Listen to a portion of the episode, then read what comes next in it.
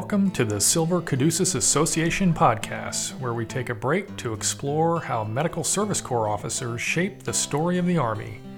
This is our story, and I'm your host, Dave Paramore. Let's get started.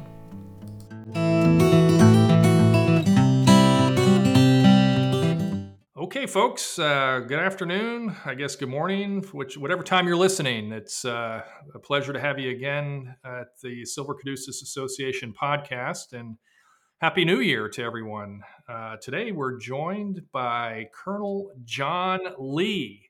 Colonel Lee, welcome. Well, thank you, Dave. This is a great uh, time to do this, and and I really appreciate you inviting me to do this podcast. Yeah, it's just great to have you. I um, you know, you and I have something in common. We're in these uh, what we call low density AOCs. I used to joke that uh, I was the consultant for the 70 Deltas, and, and there were more two star generals in the Army than there were 70 Deltas. I think there were 95 of us on the books, but um, you're the 70 Charlie consultant. And so I, I guess uh, maybe for our listeners who don't know, most of them do, but just a, a refresher for all of us what is a 70 Charlie? Well, thanks, Dave. Thanks for letting me have this opportunity to explain what a 70 Charlie really uh, is all about. 70 Charlie is, first of all, the health service comptroller, which is equivalent to a controller at the industry level. So, what we do is literally we manage and we, we resource and we are informing our commanders on all the hospital resources. So, everything from collection, yes, collections, to actual budget and finance and accounting and audit are fall all fall under the comptroller. Yeah, thanks. Thanks for that. That's uh, very succinct and helpful. So um, again, we, uh, we, we think of you all as the chief financial officer. Is that does that uh, a fair assessment? Yes. So we we do have that title as a chief financial officer. And that is exactly what we do because we actually mimic uh, very closely with what the industry CFO does uh, in, in the hospitals. Yeah, yeah, fantastic. Um, yeah, that's great. I, um, you know, we've uh, certainly have, we could probably tell war stories all day long, but just in the limited time that we have, um, one of the hot button questions we get from our listeners is to kind of talk about um, what's uh, very present in our world today, and that's the, the COVID 19 pandemic. And uh, many of the, the folks uh, reach out to me and ask, hey, what's going on in Army medicine? And what, you know, how is Army medicine supporting? Uh, the pandemic uh, response, and you know maybe maybe uh, from your perspective as a comptroller and 70 Charlie consultant, what um, you know, how is Army medicine and maybe more specifically 70 Charlies, how have you guys been involved in uh, pandemic support? Well, thanks, Dave, for asking that question because this COVID was something that no one really anticipated. And we really didn't know how this was going to pan out, especially for the Army medicine. Uh, we come to find out that this was actually all about hospitals and finances. Uh, it's because a couple things happen, and this is you never know when when lightning strikes and you are called on to to act. So it was a slow rolling thunder in the beginning. We kind of knew that this COVID was coming, but we didn't know what the extent of the impact was. And then when the balloon hit, and basically, I, I remember the president clearly saying, This is a war on, on this virus. And at that point, I knew that we're going to be up in arms and we're going to be working uh, pretty much past the nights 24 7 until we could figure out how to get all the resources and supplies. So, how it all panned out for the comptrollers, uh, we were actually one of the first uh, frontliners with, with the uh, doctors. And so, what happened was uh, testing. We, we didn't know how to get these test kits because everybody was pretty much looking for test kits and ventilators, right? The ventilators was the first first in line and if you ever went to a Walmart during a crisis, uh, I believe we all had issues with toilet papers and everything else. That's exactly what it was. And even even in DoD, everybody was out there trying to grab as much resources as possible.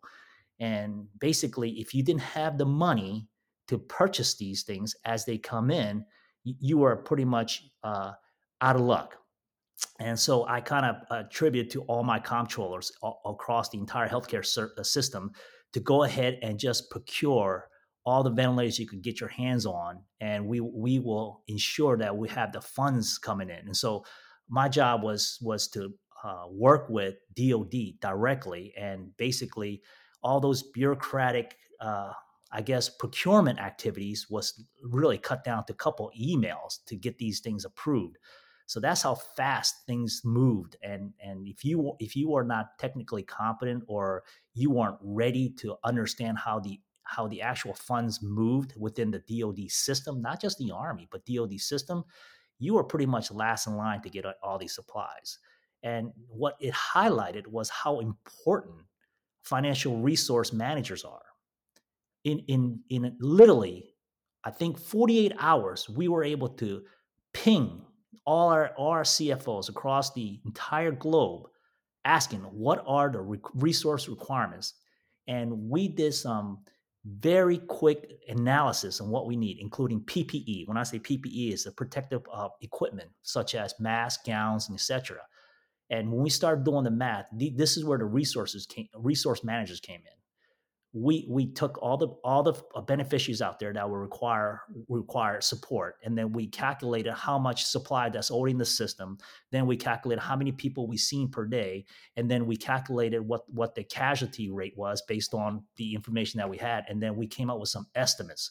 And that estimates uh, we, we had over we had over uh, 400 some million dollars in, in requirements right off the bat. I mean literally in 48 hours we were able to come, figure that out and when we started executing, and we we were hitting marks. And and at the end of the day, because of the technical competence of the medical service corps comptrollers, we were able to go within about 10% delta of what we estimated without even knowing what the true uh, requirement really was going to be because pandemic could have hit all kinds of ways right we could have had surges all over the place and and the bottom line is is our technical competence as medical service officers have put this together expediently, but with very concise and precise estimates. And that, that is something that we could we could go back and, and take a look at and how how much value that MSC officers could bring to the table because this was not just the comptrollers, but this was also uh, in in conjunction with, of course, the logisticians and and as well the administrators, the hospital administrators. Right. And, it, right. It, it, was very fast. Yeah, it, it's just I hear it. You know, it's like, and that's amazing insight that you've shared just uh, for our listening audience. I, I, guess just to kind of dovetail on on your thread there, uh, you know, folks are eager, and obviously, uh, folks like me who've been out a number of years and watching the news, and you know, we we get our our information, and the what's clear in in our view now is kind of this uh, vaccine distribution and you know maybe um, you know at a high level if you wouldn't mind just sharing with our listeners kind of wh- where we're at with vaccine distribution from a resource perspective resource management perspective or you know what's your involvement with uh, with the vaccine effort? Yeah so the vaccine itself it, it, it was uh, pretty much logistical uh, i guess effort.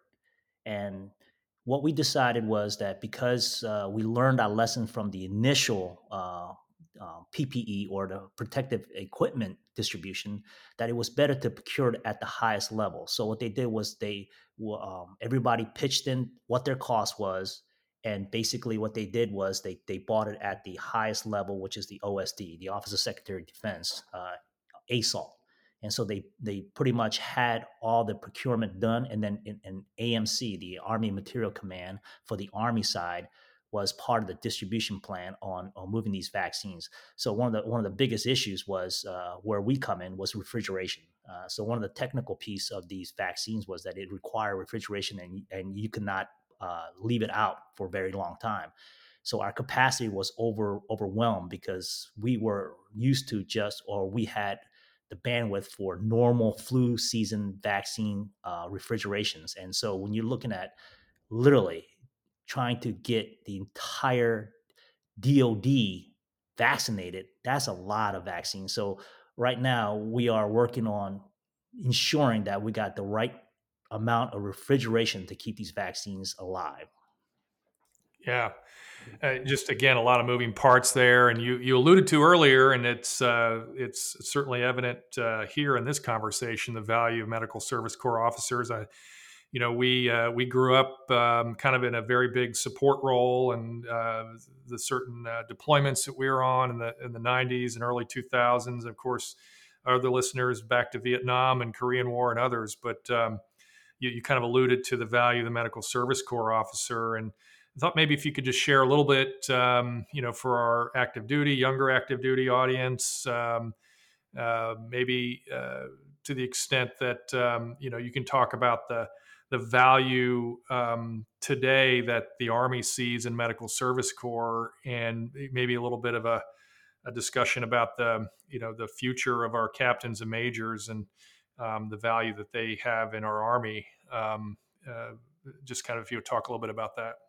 Yeah, so I, would have to go back to a little bit in time, and so I, actually was able to uh, deploy to Iraq, and one of the things that I seen where where MSC Corps officers uh, bring incredible value is in patient movement and and combating non-battle uh, non-battle disease, and where all these metrics, where all these analysis that have to be done is where we really put the actual stamp on why MSCs exist.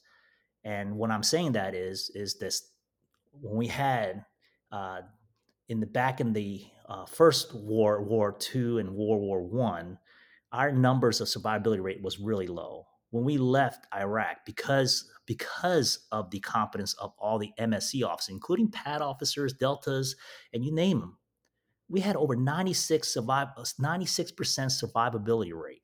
That is just unreal. So the minute, uh, literally within the golden hour, if, if we could get to a patient, they had a 96% survivability. And that was exactly contributed to the MSC corps because of our competence in, in actually moving patients administratively, right? Whether it's resources, getting getting calls for the, to, for the supplies, etc. And and I tell you, you cannot replicate that with any other corps at this point because all the all the years of what the service have put in training for for our MSCs is is unreal.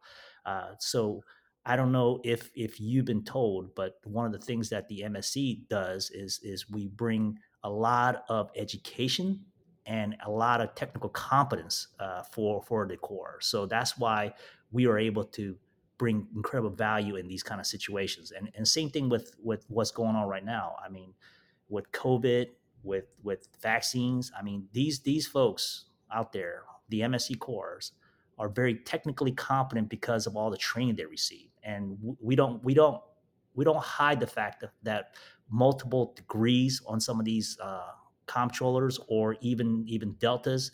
Uh, these are these are some of the things that I think will play real well for those young uh, active duty officers who are trying to get into the MSC corps. Yeah, yeah. Thanks for that. Um, yeah, kind of just to transition a little bit into that value and an organization like the Silver Caduceus Association. Uh, maybe if you maybe share some of um, your experience, uh, not only on active duty and then within the AOCs, but how uh, a supporting organization like the SCA can help uh, even active duty officers. Uh, you know, maybe if you could talk a little bit about that. So, I think the Silver Caduceus Society is is an incredible value add for the medical service corps officers, especially because back in the old days we used to have. Uh, we used to have like things like Okla where we could get together and, and share ideas and and you know bring up the spirits. But now that you know we are more individual and and very technology savvy world we don't have too many forums where we could get together physically.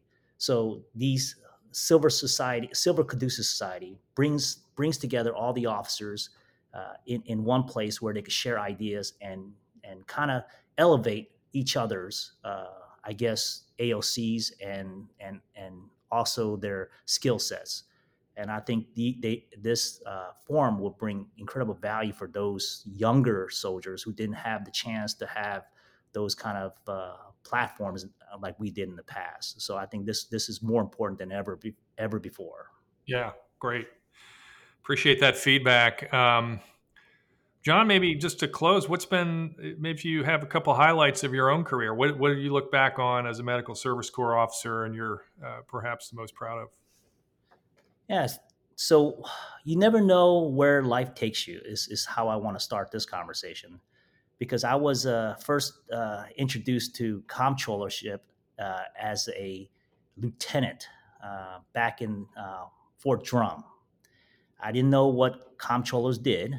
I didn't understand what comptrollers did. And someone just said, I think you have a knack for math. And I was like, well, I, I sort of do. And so that took me on a whole new journey. And going from TO&E unit to TDA opened my eyes because uh, from TDA, when I say TDA, when I the hospital settings, I, I really didn't know how much professionalism that was involved with being a comptroller. So my life took a whole new role, a whole new life when I saw how much education, how much technical competence is required, and and the and the quality of soldiers and, and the type of, of soldiers that I met throughout my life. At the end of the day, you could have all kinds of jobs, all kinds of uh, locations, but one thing that's common in all in all of those jobs and places, and that is the people that you work with, that you work around with, and the people that support you, and and the people that that you support and there's no other better i, I would even say medical service corps in itself and in its entirety that that you're working with a bunch of professionals that really care about their jobs that really are uh, um, passionate about what they do is, is what i would like to say and some of the things that i, I kind of seen throughout my career is you know in, in the civilian world, you have to qualify for jobs before you get in. So you have a lot of interviews and and the first thing I ask you is, hey, what experience have you had in order to take this job? Well, one thing that the Army and, and the Medical Service Corps brings to you is you're not you're you're never qualified for the job you're about to have. So I was blessed with having the ability to jump into jobs two grades higher than myself. First thing was that I came out of Iraq and I was looking for a job, and they said, "Well, you know what? I think you could handle Walter Reed." And I was like, "Okay, I, all right, I'll, I'll try Walter Reed."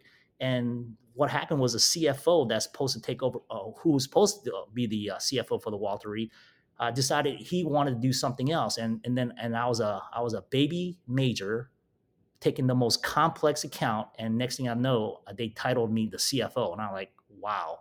So the bottom line is I, I, think there's no other better calling and no better opportunities uh, out there than than being with the medical service corps you know, or 7 charlie 7 delta 70 alpha because you never know where life will take you. But you, once you get that position though you know you always want to do your best but you don't get these opportunities i don't think in the civilian world. And and uh, it's never it's never been dull.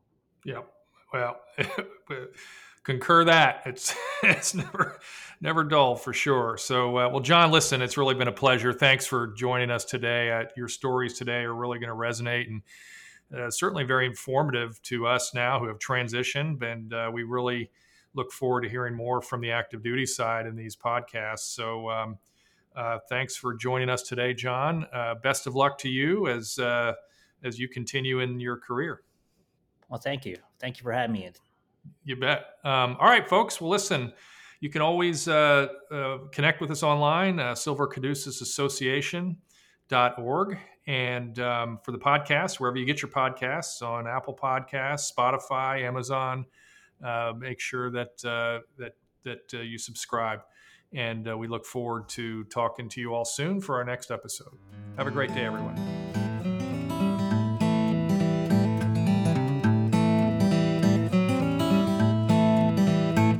For more information or to listen to other episodes, please visit silvercaduceusassociation.org.